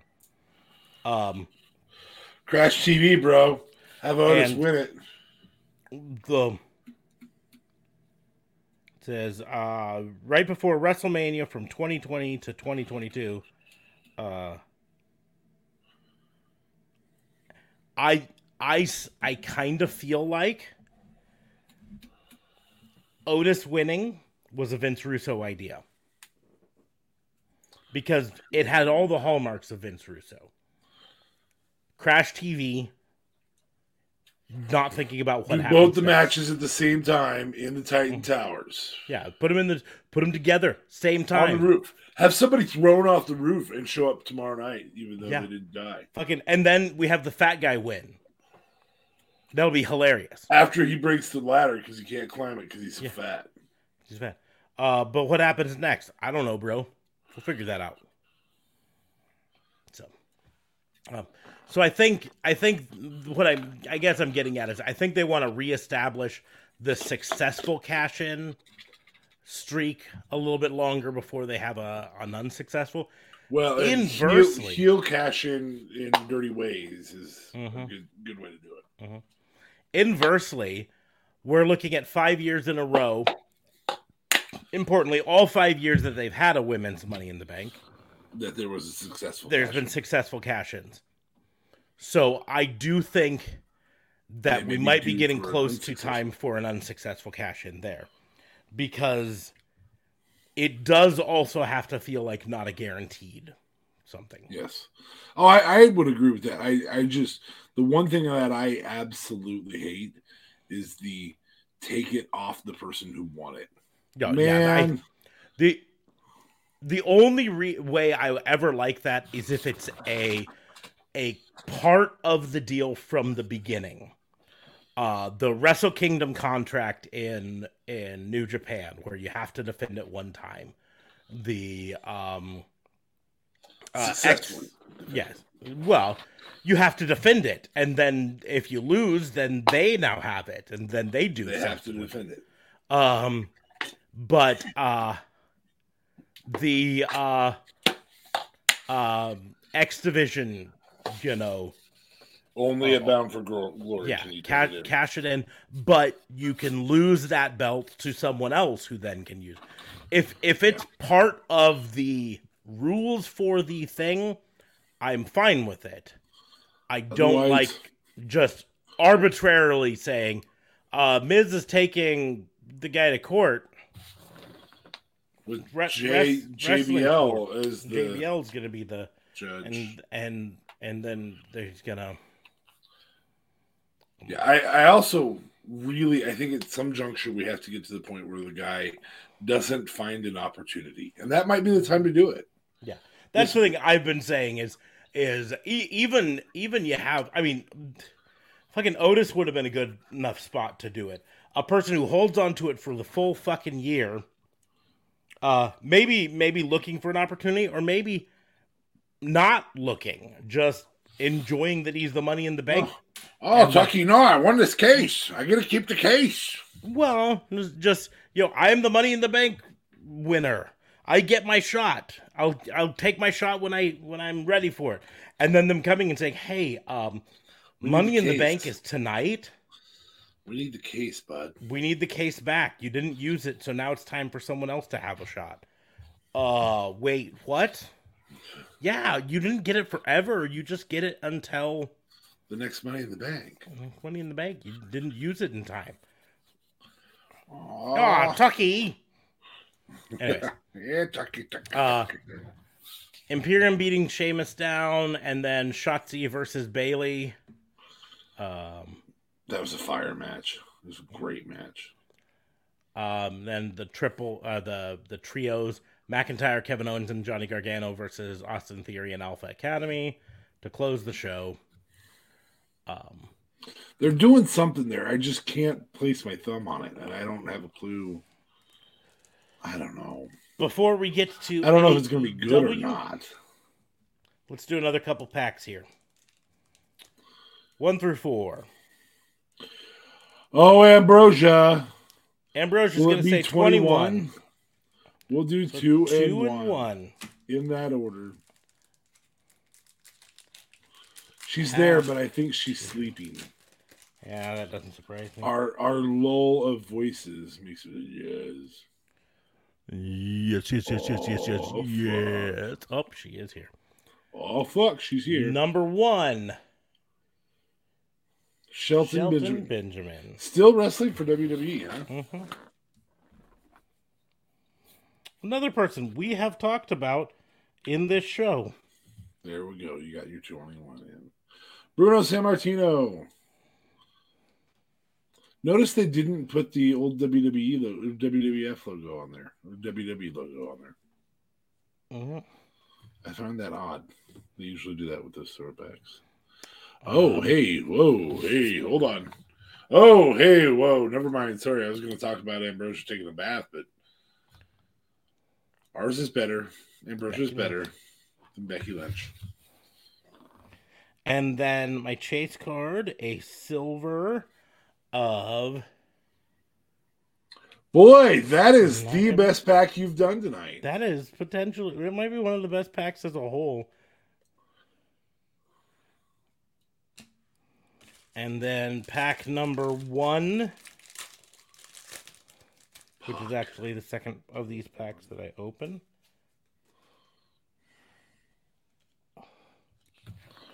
Off Ooh. to a good start.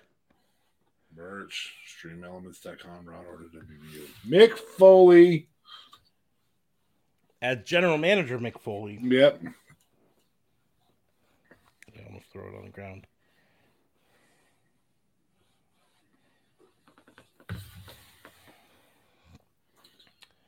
A Jordan Devlin. Jordan Devlin. Trained by one Finn Balor. hmm I actually get two sort of chase cards in this one. Uh, a select of Charlotte Flair, Charlotte. and I really like this one. A Global Icons select Oh. hollow of Meiko Satomura. That is a beautiful card. It really is It's a really nice card. I'm very happy with that one. I'm happy with it too. That was a Because good you're pack, too. happy. That was a good pack too. Two more for later. Okay, All right, talk. Let's talk A Dubs. let's talk. Other AEWs. than other than other than the Saraya, yeah, we've talked about that. I don't want to fucking So- hear it. So we started off uh, the JAS Championship celebration, where he's celebrating his Ring of Honor uh, championship, For the non-goat, the pinnacle of sports entertainers. Um, yeah, the definitely not the goat though. here's here's my thing with this. Okay, I'm gonna go back on that just a second here. Um, because that was the other thing he said that him winning the Ring of Honor makes no sense, and I I don't understand how people can't see the sense that this makes. This makes perfect sense when you're Him A- winning the pure championship would not make sense. No, well, but it, it wouldn't make sense, but it would from this standpoint. Remember what it. his gimmick is. His gimmick is the sports entertainer. Yeah. His gimmick is continuing to say a sports entertainer beats a wrestler every day, right? Yeah. And when you're talking about the W uh, the the Ring of Honor wrestling heavy fans, the Ring of Honor wrestling heavy promotion, Boy, what a great heel. what a great heel to have as as your champion is the sports entertainer, right? Uh and then you you have the real wrestlers prove themselves against them, Sure. right? Uh so you have the Cesaros, the Brian Danielsons, the uh Daniel Garcias, the um fucking Jonathan Gresham's. Hell, if you want, you have the Kenny Omegas. to Because you have the ability to switch your wrestlers back and forth. prove. I I don't think they're going to for the most part, but No, but they can. But they could- could. If they so I. I think they're going. I think they're likely going to set a a uh for the most part. oh, you got a visitor. Oh, hey baby, what's going on? Okay, hold on one second while I figure this out. Yeah. I'll come back on screen. What's going on, baby? oh. Want to come and talk? Okay. So we're gonna let him be a dad, and in the meantime, um, yeah, we're gonna talk about Saraya's promo. Man, it just oh, somebody get in the in the in the comments and tell us what you think. Um, we're gonna let Smarks be a dad, and that's really cool. But Saraya, um, you know, there there was a, a, a- an interruption from so Saraya calls for all of the wrestlers to come out and when she when they all come out um she it's only it's only the the right hand tunnel or left hand if you're if you're coming out of the tunnel. So it's only the good wrestlers the good guys. And you got athena and Saraya Saraya's already ring. You got Toni Storm um a- whole plethora of people. And then it, you just wait. And uh, you got to wait for the um the heels to come in. So of course of course britt baker cuts a promo as she comes out. Um there's dirty eyes the the stink eye from Saraya to britt baker britt baker to Saraya. The, this is all leading up to a Toni Storm match with Serena Deeb, um, both of whom, in my opinion, can cut better promos than this was. And I know a lot of people hated the Serena Deeb promo a little while back. I did not hate that one. Smarks did hate that one. Um, so you can you can do with it what you want, but uh, at the end of the day, whew, ugly, ugly, ugly promo. Um, since we're maybe at the commercial or um, ideally, we're probably not. I'm going to talk about the Husker football game that happened last night. The Huskers won. They're really not very good right now. And so uh, it was a very, very, very, very sloppy game. Um, but we had the Huskers play, and looks like we're about to get a guy back. So we'll bring him back on here. There he is. That was a first. That was a first. Kind What a wonderful, what a wonderful uh, Yeah. little helper we had there. yeah, she must have. I don't know, had a bad dream or something. Woke up. But That's okay. We liked having her. We liked having Yeah. her. So we talked a little bit about Saraya while you were gone. It Yep. wasn't we, but um, Mm-hmm. and then I talked the Huskers winning. Which did you watch the game? I did not. I did not get to watch the game. It was incredibly sloppy. Did I mention that earlier? Very sloppy. You did, but I appreciate it. It's worth a watch because they won, and I know you are a fan. I said before a long time ago, it's easier to be a Husker fan when you don't have to deal with other Husker fans. I I intentionally do not watch the games at bars because they are bad. I uh when I lived down in New Orleans, I could be a Husker fan because I was the only Husker fan for two or three hundred miles usually. Um, but it can be tough. Now, I live in Omaha, which, if you ask the rest of the state, doesn't count as Nebraska. Um, and I have never ruled you out as part of Nebraska, most of the rest of the state does. but Um, you guys do have your own sporting teams everywhere except for football. Yeah. But on top of it, we the thing with with Omaha is we're close enough to Iowa and there's enough Iowa cross fans. pollination Uh, where where there there are enough people the worst.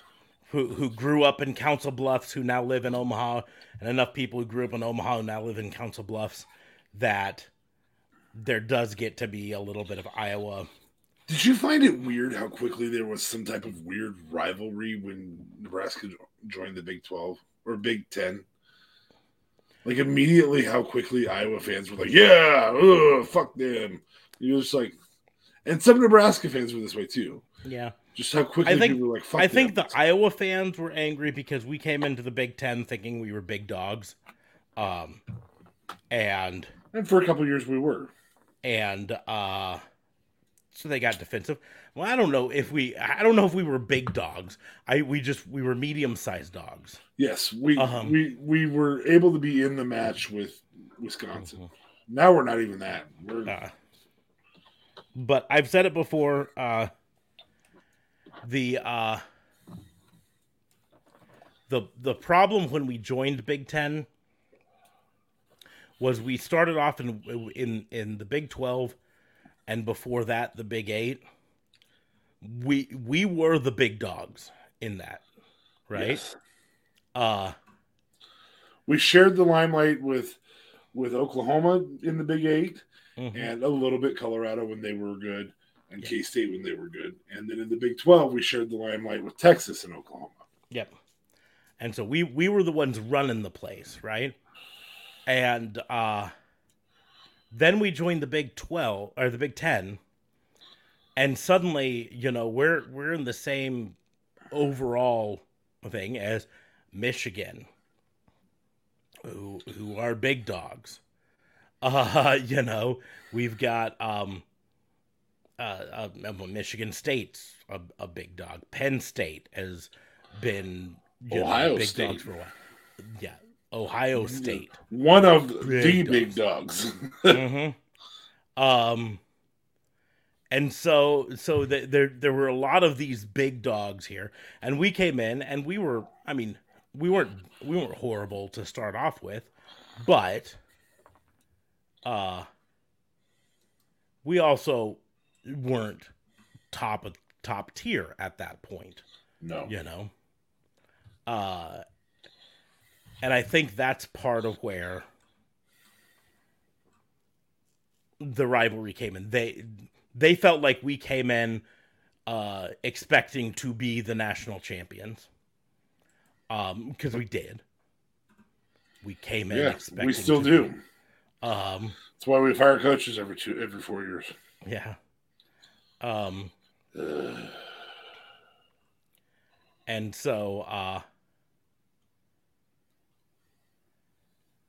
but it's it's i i think that we found the competition is harder in conference or you know Than we than expected it, was to be. Yes. than we expected it to be and in some ways i'm not uh, here's the deal. Financially speaking moving to the big 10 super success right?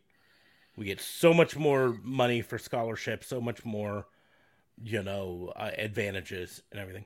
I think from a uh competition standpoint we maybe wish we hadn't done that. We maybe wish we had stayed in the big 12 where we could be the fucking big dogs The big dogs. anyways um the whole daniel garcia thing uh, back to wrestling because that's what we're supposed to be talking. Is that what our podcast is? It's it technically yes. Uh, until I get another uh, in, interruption from my daughter, we'll talk wrestling. Um, the Daniel Garcia thing in the JS, uh, where he refused to put on the bucket hat, uh, and and all that was really good. And then of course Brian Danielson coming out and and uh, standing up for for Garcia. Uh, which is now gonna have uh, Daniel Garcia and Brian Danielson uh, versus Jericho and Guevara. Um, that should be fun. Sammy Guevara. Brian Danielson versus Daddy Magic Matt Menard was a fun match, but nothing super special.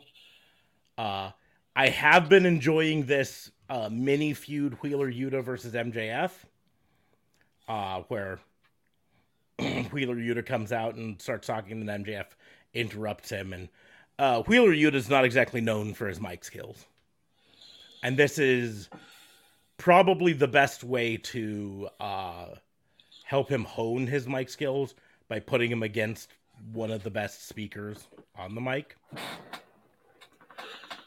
Correct. Yes. Um, who can deliver lines like you have about as much charisma as Joe Frazier current day. Harsh. Um, you had Juice Robinson versus uh, Jon Moxley in a World Championship Eliminator match, which is always one of those those stupid names. I don't I don't like the name World Championship Eliminator match, um, because it means it's not a World Championship match. But if you win it, then you get a World Championship match, which I think is. I've always hated that. You get to be eliminated from a world championship match. Yeah, just fucking give him a world championship match. We already knew Juice Robinson wasn't going to win, right? You're not going to have Juice Robinson come in and immediately win the championship, right? Um, but still fun. Uh, we'll skip over the Saraya uh, thing. Toni Storm versus Serena Deeb as as a lumberjack match. Um, Notice they didn't call it a lumberjill match. They actually, uh, the Taz tried to call it a lumberjill match, and Saraya said, "No, we're we're inclusive. We call it lumberjack match." And then that was it. But they did mention that. Um, lumber lumberjack matches are kind of a sticking point for me. You'd like to see more of them? No, I, they it's very hard for a lumberjack match to be done right, to be done well, right? And this is this is an example of it not being done well, right? So in this match, you had the faces on one side, the heels on the other side, and the story was told. Oh, Serena Deeb goes out. She goes out on the face side. The faces just pick her up and throw her back in. Toni Storm goes out on the heel side. The heels beat her up for a while before sending her back in. Um, and then there's the inevitable uh, showdown on the outside between the faces and the heels, and then it breaks down. And it's just like, eh. It just doesn't do it. Like, if if instead they did it where it was an underdog story, right? Where it was the face champion inside the ring, and the entire outside was heels. And so she knew if she got thrown out, she was going to get beat up. So then the whole story they tell is that she's doing everything she can to not get thrown out of the ring. That tells something, right? if you do it the other way, where the entire outside are the faces and the, and the heel has to find the best ways that she can cheat inside the ring without help. I get it and everything, but most of the time they just kind of fall flat and and very like cut and paste. Okay, this is the way it fair. always done. So so, I don't know. I kind of think we could do for a while without uh, lumberjack matches for a while, but uh, Ricky Starks came out and just destroyed some guy. Do I remember what his name is. Um, Eli Isom. That's great. I want I want to see Ricky Starks beat good people. I don't know. Fair. Um, and then the World Championship match: Bandito versus Chris Jericho for the Ring of Honor World Championship. Um, a good match. Uh, Jericho won. In the end, though, um, apparently backstage, people were really impressed with Bandito as a whole. This isn't the first time we've seen him on AEW, but it's the first time in a while. So, reportedly, uh, they've offered him a contract, but we haven't got confirmation that uh, that he signed it. So, we may be seeing more of Bandito. Fair. Moving on to Rampage. Acclaimed versus Private Party versus Butcher and Blade. Uh, the Acclaimed did their whole entrance uh, where they ripped everyone apart on the way, um, which is why they're the most popular tag team in Absolutely. least. Because they have no mercy, regardless of where you fall in any spectrum Mhm. whatsoever. Heel, face, Yep. political, does not matter. They're going to shred you. And then they're going to come in and say, Sister Me Daddy Ass. Until they're no longer scissoring with daddy ass. Mm-hmm. Uh, Fuego del Sol got to wrestle on TV. Um, Is it just me, or does does uh does the father son thing seem like it doesn't really work? what do you mean? Like, Just as a whole, it doesn't seem like I don't know. Father son matches don't seem like they really work that great. I'm not sure I'm following where the father son match. is. Well, no, earlier with uh with Billy Gunn and and um was it Colten that he faced in the in ring? Um, uh, they may have faced them afterwards, but they weren't part of the the match. So No, earlier not not this week. It was a Oh. different week altogether. I mean, yeah, I mean there was the whole when uh the the acclaimed beat the ass boys for custody of daddy ass. Correct. Yes. Uh, well, I think I think with that the storyline always was going. How do we get Austin and Colten out of Billy Gunn's shadow? Um, as long as you know, yes, he was a boon to them to start off with, but eventually they needed to go someplace else. You know what I mean? yeah. And as long as he was there, he was holding them back. So they needed to find some way to get them out from under him. Now they got them as part of the the firm and keeping them well away from him, and I think that's fine. Uh again, Fuego got um destroyed by Lee Moriarty of the firm. Uh Fuego i has settled into the jobber role very well. Um, but I don't know I, if I were him, I'd be getting kind of frustrated.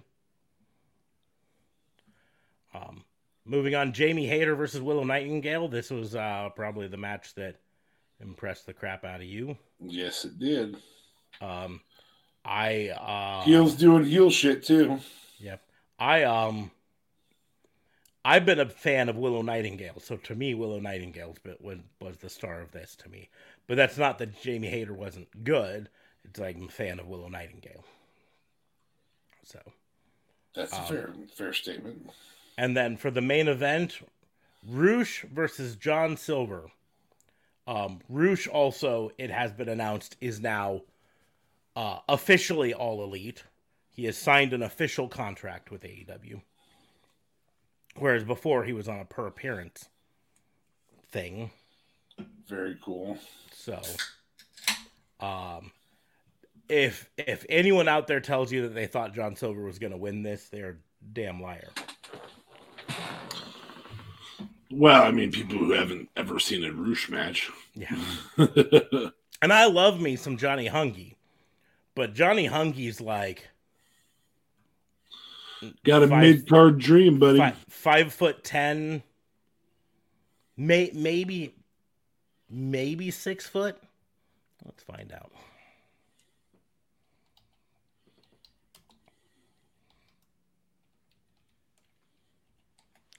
He is billed at five foot five. I was giving him too much credit. He's even shorter than me. Um, and Rush is not. Do, do, do. Shorter than you's tough. Yeah. Rush is six foot oh. Six foot even. And outweighs him by a good 30 pounds. Um, and Johnny Hungee is not a lightweight. A little person by any means, no. but this was going to be a big thing here. Uh, it's it, it still was a fun match though, so I really enjoyed it. But that was this week in televised professional wrestling in America. So before we wrap things up, final two packages. Two more. Two more. Dos más. So let's get another pack to to uh, make up for giving me fucking chase card of Dom. I, I don't know if I'll ever forgive you. Ooh, Dude, they can't hear you. The people who made the pack. that's fine. I can still never forgive them. I think this means all I have left is uh, Roman.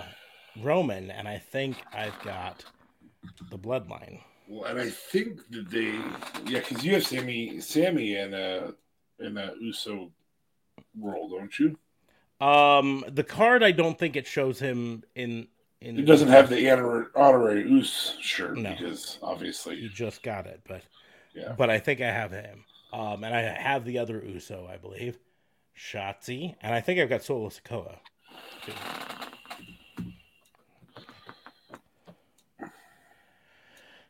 Uh, Katana Chance, FKA Kacy Catanzaro.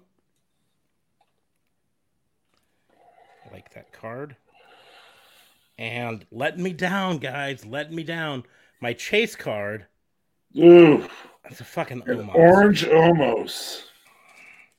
They almost got that one right.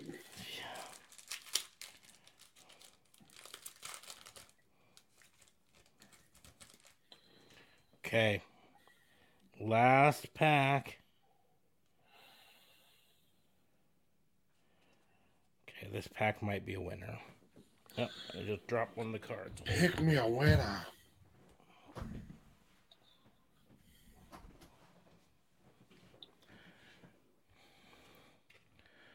First card. Indi. Hartwell. Dexter Lumis's kayfabe wife. Mhm. Thought we'd Second see something with that, and we haven't seen that in a while. Yeah, Eddie. Eddie Guerrero. Also belongs in a goat conversation. hmm Probably not the goat. A very good Cora Jade. rookie card of Cora Jade. So is that showing butt or is is is that just high leg? Uh, I'd call that, that- high is that? leg, but What does that picture qualify as? High I would leg? call it high leg. Um, and then a very nice prismatic Bron Breakker. Bron Breakker. Beautiful rookie card. Yeah. And I believe that's Champa he's throwing out. So not eh, not the worst pack for that last one, but okay, where's my Uso? I'm gonna put my ooses together. Come here, oos.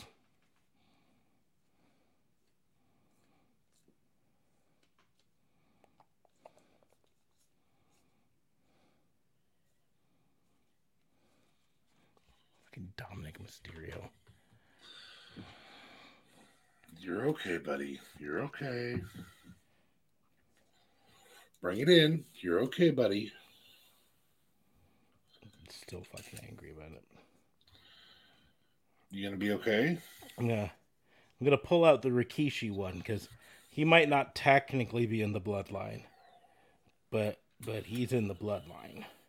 I don't think any of us have had a Roman card in any way, shape, or form. I might have. Um, I'm pretty sure I did in uh Prismatic. um no the the first set the the one that looked like the classics. Um, I'm pretty sure that I had a Roman in that.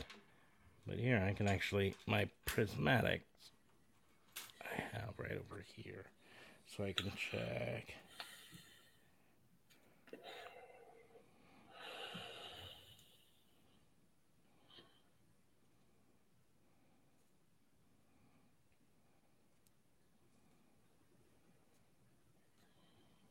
Nope. I did not have a Roman in the prismatic, so but I'm pretty sure the other ones I did. But yeah, so Roman's the only only bloodline I'm missing. Um I did like I think my favorite pack I've opened so far is the one that had the regular and Chase Rikishi back to back.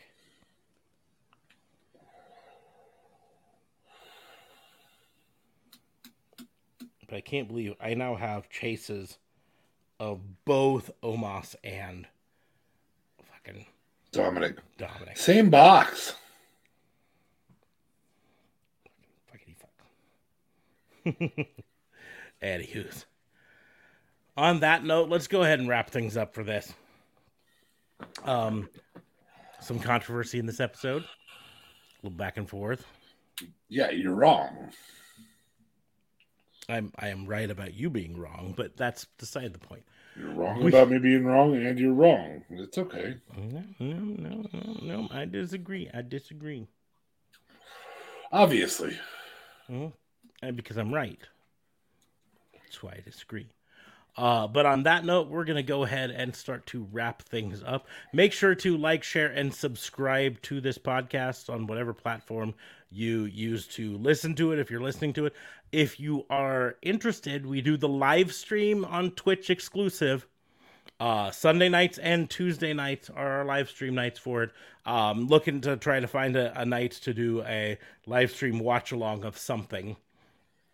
We've played with the idea of starting a series where we do watch alongs of like every episode of Nitro during the 83 weeks. Um, but we have to find a time, and that's a little tough because we got three schedules to deal with. Um, but anyways, but right now twitch.tv slash raw and order WBU is where you watch us live. We highly recommend you go there uh to watch us. Um, because you can be there live. We're still gonna put them up eventually on the YouTube and the audio platforms. So you can still listen to us the old fashioned way. Uh, but Twitch is where you get to see it live. Uh, and first, because it has to be exclusive to Twitch for at least 24 hours. Part of our agreement.